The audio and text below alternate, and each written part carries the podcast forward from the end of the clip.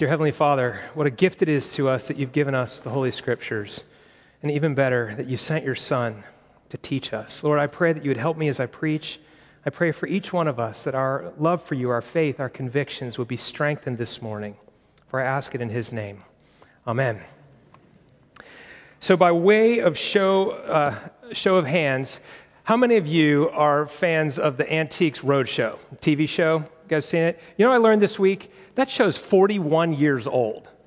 I didn't know that, but it started in England. It was a BBC show, and so it's most of those four decades are in Great Britain until it came over to other countries. It's just such a popular idea that people have something that might be valuable and they don't know what it's worth, and then someone appraises it, and you know you want to hit the jackpot. go, oh my goodness, it's worth hundred thousand dollars. I didn't know that. Those shows are so popular, and there are examples of that kind of a thing all over the place where something of value gets exposed and then has a new reverence. Considering that the book of Hebrews talks about angels, even that particular um, passage, I, I, watched a movie this week called The Bishop's Wife. I'd never seen it before. It popped onto the Netflix queue, and I went, oh, what's that? Old black and white movie. Um, there's an angel involved. Think um, It's a Wonderful Life, but the angel is very suave handsome, well dressed, played by Cary Grant. And so in this movie, 1947 movie, um, the bishop is building a stone cathedral, and his priorities are all out of whack. He's trying to raise money for this and he's neglecting relationships and he prays to God to help him. And God sends Dudley, the Cary Grant angel. And he shows up and instead of focusing on the cathedral, he starts focusing on all of the other relationships in the bishop's life, wife, uh, life, in particular his wife. Starts really taking her out, talking to her, winning her heart. Um, and there's a professor who's good friends, and the professor has become basically atheistic or at least agnostic. And um, in frustration, after 20 years of failed attempts at writing a Roman history, he gives this coin. He calls it his lucky coin to the bishop's wife and says, Here, maybe, maybe it'll bring some luck to your husband with his project. Well, Dudley the angel finds it sitting on the end table in the bishop's office, puts it in his pocket, and when he and the bishop's wife visit the professor, he pulls the coin out and does what he does with everyone in the movie, and he wins him over with um, inspiration. And he says, he says this This is one of the rarest of all antiquities. Julius Caesar had a hundred of these coins printed 2,000 years ago. Only a hundred printed. And that was when Cleopatra was visiting Rome. And rumor had it that he paid her hotel bill with these coins. And his wife knew about it. And apparently, Julius Caesar's wife didn't share his uh, affection for Cleopatra. So she went and gathered up all the coins and melted them down into some jewelry for herself. This one coin is the one that she missed. This is a chapter of history that has not been written, and you, professor, are going to write it. And of course, the professor is blown away by this. It inspires him, it breaks through his writer's block. He then takes this coin and he actually gives it with great generosity to the bishop, gives it back again to the bishop for his campaign. And he says, Hey, take this. This is a museum per, uh, piece, it is worth a fortune. So he's been inspired to write, he's become generous, and then at the end of the movie, he's actually darkening the doors of the church for the Christmas Eve service. The, the wayward professor has come back to God, and he's going to hear the bishop give the sermon, which Dudley the angel had rewritten when the bishop wasn't looking. Fantastic movie. It's really awesome. But we love it because this simple little coin is the rarest of all, and it's this great museum piece, and it's got huge value and it was just a good luck charm initially. And I bring that up to you because um, the value of things upon closer inspection can go up. The writer of Hebrews wants us to draw near to God, to press in, to look closer again at Jesus. Who is the Son of God? What does his coming mean? What, what does it mean for us? How does he speak a better word? And I want us to do that in this new series. I've called the series Jesus is Greater, as the icon there, the little picture we made says, that, you know, it got the greater sign in the middle, and it takes the entire world and it shrinks it down in this little panoramic view. Like all of a sudden, the world looks a lot smaller, but still important, and Jesus is greater than all of that. That is really what you could summarize Hebrews to be about. Jesus is greater than angels. He's greater than the old covenant. He's greater than the priest system. He's a greater high priest. He's greater than Moses, he's greater than Abraham. Jesus is greater than you and I realize. And upon closer inspection, we'll find that. In fact, my main point this morning comes from what I think might be the author of Hebrews' idea for writing, which was actually in chapter 2. In chapter 2, he says, We must pay much closer attention to what we have heard, lest we drift away from it. And my point is this drawing near stops drift. Drawing near to Jesus stops drift. And we're going to do that in this series. We're going to take six weeks. Obviously, we can't exhaustively look at Hebrews. In six weeks, we're going to look at some key sections of this and, and consider how much greater Jesus is. So, let me um, tell you a little bit about Hebrews to get us started. First of all, it's odd. It's unusual in that it's in the New Testament and we don't know who wrote it. A lot of ink has been spilt over that, guessing.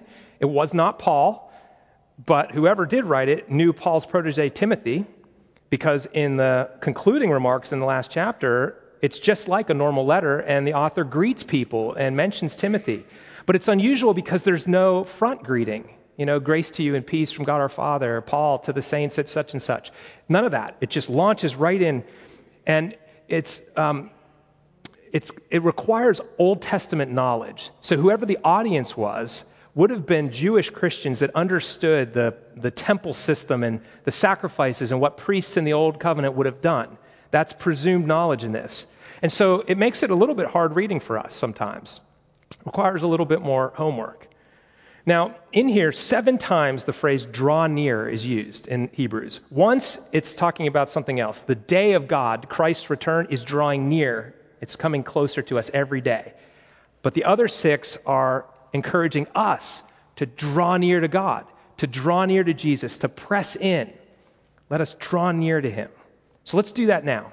What I'd like to do is take only the first three verses. That's my focus this morning, the first three verses. And um, I'm going to look at the final word. I'm going to look at the fact that it's all or nothing. And I'm going to look at how to draw near. And I'd love for you to see this in your own hands. The Pew Bibles have, have this on page 998. Hebrews is kind of hard to find in your Bible because you think it should be in the Old Testament with the name Hebrews, but it's actually in the New Testament. And it's kind of tucked in there with Philemon, which is even harder to find. So just go to page 998. And I'm going to focus in on the first three verses.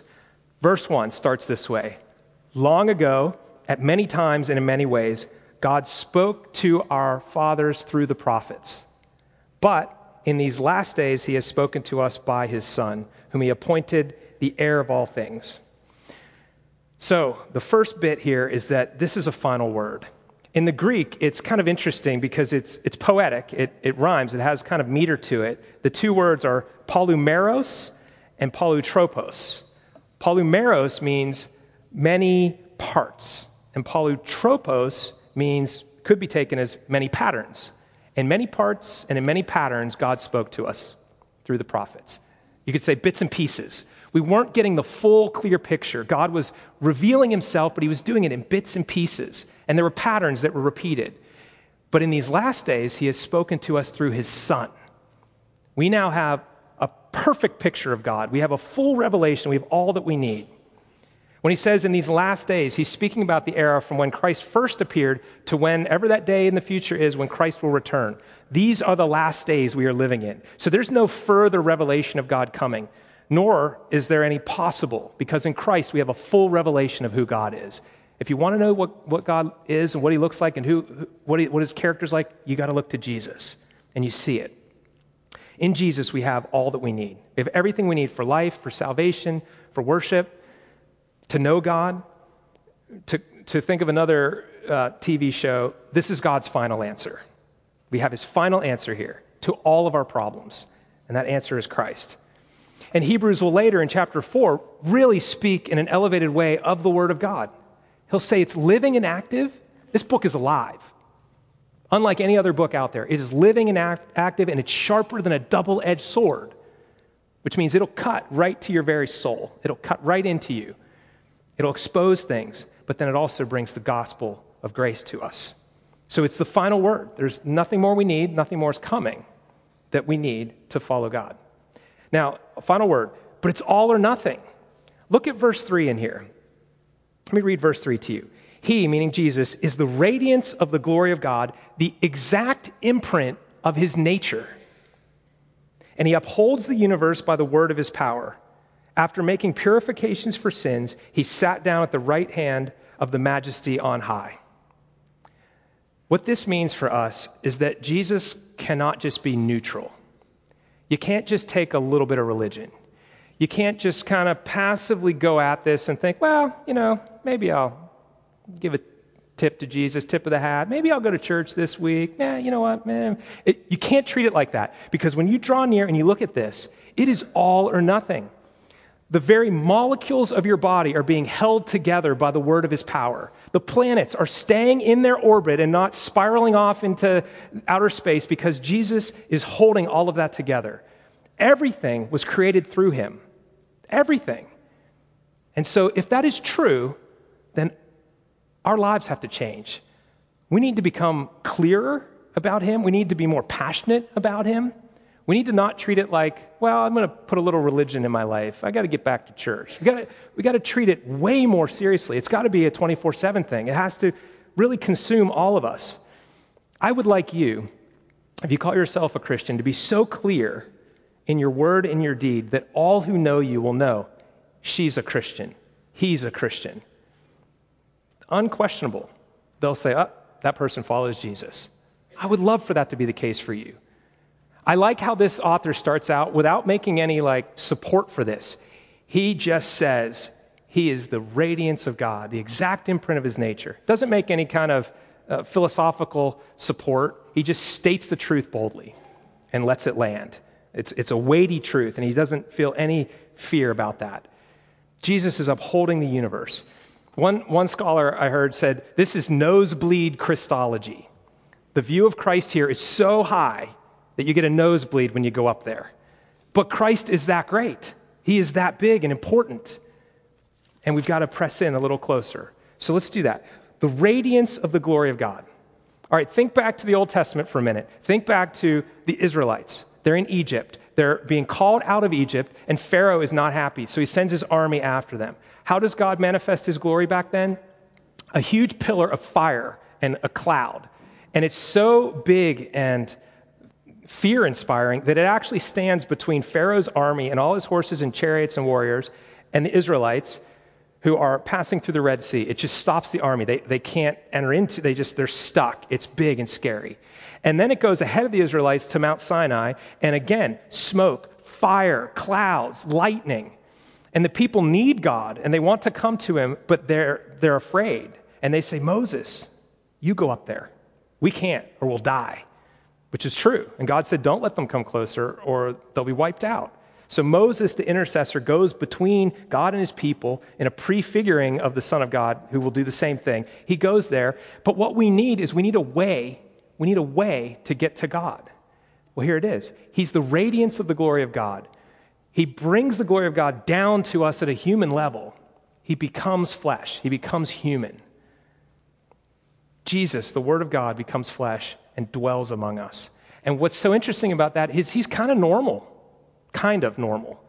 If you look at him in a superficial way, like many people did, he just looks like a Middle Eastern man who's a Jew and kind of a rabbi, and he goes around, and he, you know, has a following. And you can totally miss how not ordinary he was. In our early church service, the 745 service, um, there's a man who longer than I've been here, was a faithful worshiper every week. His name was Jim Ennie. And he passed away not long ago. Uh, on my vacation up to DC, we went to Arlington Cemetery and I took a picture of his gravestone. His, he was interred there, and I brought it back to his wife, Margaret.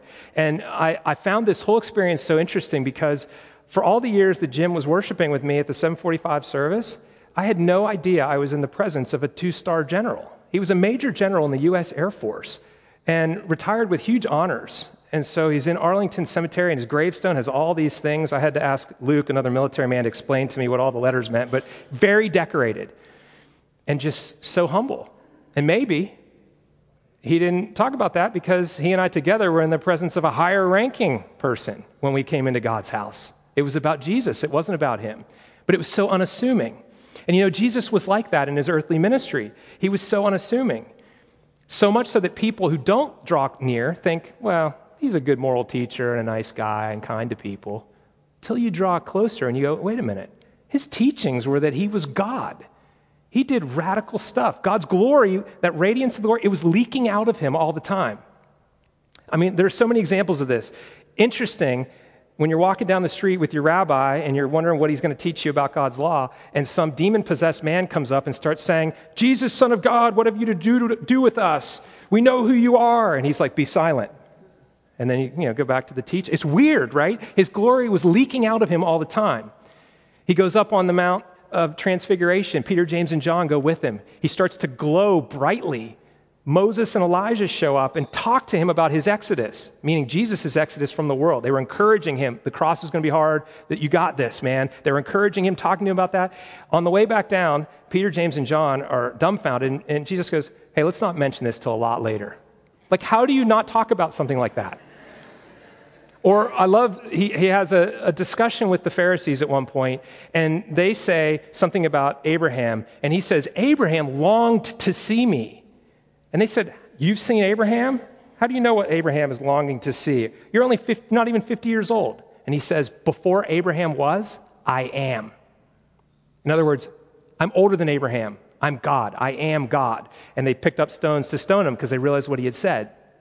Or maybe one of my favorites is you know, he, he uh, is talking to the disciples when they come back from a really successful preaching campaign. They're all excited because the gospel was effective and demons submitted in their name and people heard the gospel. And he goes, I saw Satan fall like lightning. Think about that. I created all things, and I was there when Satan, a pretty important angel, rejected God and got cast out of heaven like a lightning bolt. I saw Satan fall like lightning. And then Jesus moves on to something else just kind of drops that and moves on. I want to stop there and have three chapters on how exactly that went down. Tell me a little bit more about what that rebellion looked like. Why was the serpent in the garden in the first place? Let's give me some more. I want more. But remember, this is our final word. We have what we need here. I want more, but we have what we need. So God's glory was constantly leap, leaking out of him. And this word tells us that he is the exact imprint of the nature of God. In the gospel, John chapter 14, Philip after three years of being with Jesus, says, I have a request, Lord. Show us the Father, and that'll be enough for me. And Jesus goes, Philip, how long have I been with you? If you've seen me, you've seen the Father. I think Jesus was a little bit hurt that, that three years of walking with him, he didn't get it still. But we don't get it still sometimes. But courage because by Acts chapter 8, Philip the evangelist is doing all sorts of amazing stuff. He cleared up his theology, he looked closely, he drew near to Jesus, and then he became a very effective witness for the gospel. So there's hope for us. Now, I want to encourage you to be passionate about your faith, to recognize the truth of this, of who Jesus is and what he has done out of love for us. This one through whom all things, including you, were made, came and became human entered our world to serve us. He came down to our level, He condescended. Do you know why Anglicans read a gospel reading every Sunday, even if it's not the preaching text? We do it because although this whole book is God's word, most of the New Testament is theology and commentating on the significance of Jesus, but Matthew, Mark, Luke, and John record the words and deeds that Jesus actually did and said. It's a way of looking specifically at the, this this imprint of the exact, exact imprint of the nature of God, the radiance of his glory. We look at Jesus over and over and over again. That's how we draw near. We draw near to him that way. I want you to be passionate and unapologetic about your faith, even if you don't have all the answers. None of us do. I remember Brent McHugh, our missionary who was in Turkey for a decade, talking about an interaction he had with some people that were Muslims. And anytime there's a Bible on a table and a Quran, they would pick it up and put the Quran on top of the Bible to make a point. It was a, it was a battle of sorts. And it, in one conversation that Brent had with somebody, this man was very passionate about his, his you know, theological book, the Quran. And Brent realized to adequately communicate what he needed to, he got he pretended to get worked up and passionate. And he goes, No, this is the word of God. All of my faith and trust is in this word. This is the one. Now, he wasn't actually angry or upset. In that culture, being passionate like that communicated something important. This isn't just a hobby for us, this is the truth. And our lives and our deaths and the future for all eternity is based on this. So I don't think you need to be hesitant in the, the marketplace that we're in of social or of spiritual ideas to say, I'm a Christian. I actually believe this stuff. Be bold about it. You know, people out there are very bold about their secular humanism or whatever. They're saying, ah, religion's the problem. If all religions would just get along and start stop bickering with each other, it would solve all the problems. No, it actually wouldn't. In fact, that's a particular type of religion called universalism. And what it's saying is all religions are equally valid. They're going up the same mountain. We're all going to the same place. And me, in my, my view, I can see the whole mountain, and I'm telling you that that's how it is. Well, that's a very high view of one's own thinking, right? It's called universalism. Well, you can believe that if you want. I'm a Christian, I believe this. I think we need to be bold in that. I don't think you should be a jerk about it, though. You know, you know, be kind, but be clear. Be clear. I believe this is the truth. Every religion adherent believes they have the right truth. If they didn't, they would convert, they would change. And so it's okay to say, no, this is what I believe is true, and this is different than what other religions say. And I can tell you how, the, how they're different. Well, in this case, my God comes down out of love, enters into humanity, and does an amazing thing to save us which is my last point how to draw near. After making purification for sins, he sat down at the right hand of majesty on high. Again, if you don't know about the Old Temple priesthood, you might miss that he's talking about the cross here. Purifications of sins. The priests had to go in and do atoning sacrifices and all sorts of sacrifices for sinfulness on behalf of Israel. Jesus was the greater one, the great high priest, and he made one final sacrifice, and he did it on the cross. He died in our place. And then he sat down. My work is finished. And so sitting down, he also demonstrated that he is ruling, he is reigning over the universe unseen. Although many of us have eyes to see the upside down, we can actually see what's going on beyond what we think is the reality. There's a whole spiritual thing happening. And Jesus is ruling over that. And he is inviting us to bring our lives under his reign, under his dominion, under his rule. The way to draw near is to admit I am a sinner, and Jesus has died for my sins. I believe in your cross, Lord. When he died, the temple curtain, which separated the Holy of Holies in the temple from the outer parts, tore open. God broke out, and he made a way for people to come in, and that way was Jesus. So I want to encourage you to trust in his cross. I want you to draw near so that you won't drift in a kind of antique roads, roadshow reversal. Don't let something of great value collect dust on it and be forgotten and drift away. Press into it. Let us draw near in these six weeks in Hebrews. Ask God to inspire you to raise your faith level, to make you bold, so that you'll worship Him in a way that is worthy and appropriate for this one who's the radiance of God and the exact imprint of His nature. Let's pray. Lord God, thank you for sending your Son. I'm so grateful for His sacrifice and for the ways that He shows us who you are. Lord, I pray that you would encourage us today, give us boldness, stir up within us a hunger for more. Forgive us, Lord, for the times when we've drifted away or we've treated our faith like an option. Make it first priority. Help us, please, Lord. For I ask this in the name of Jesus. Amen.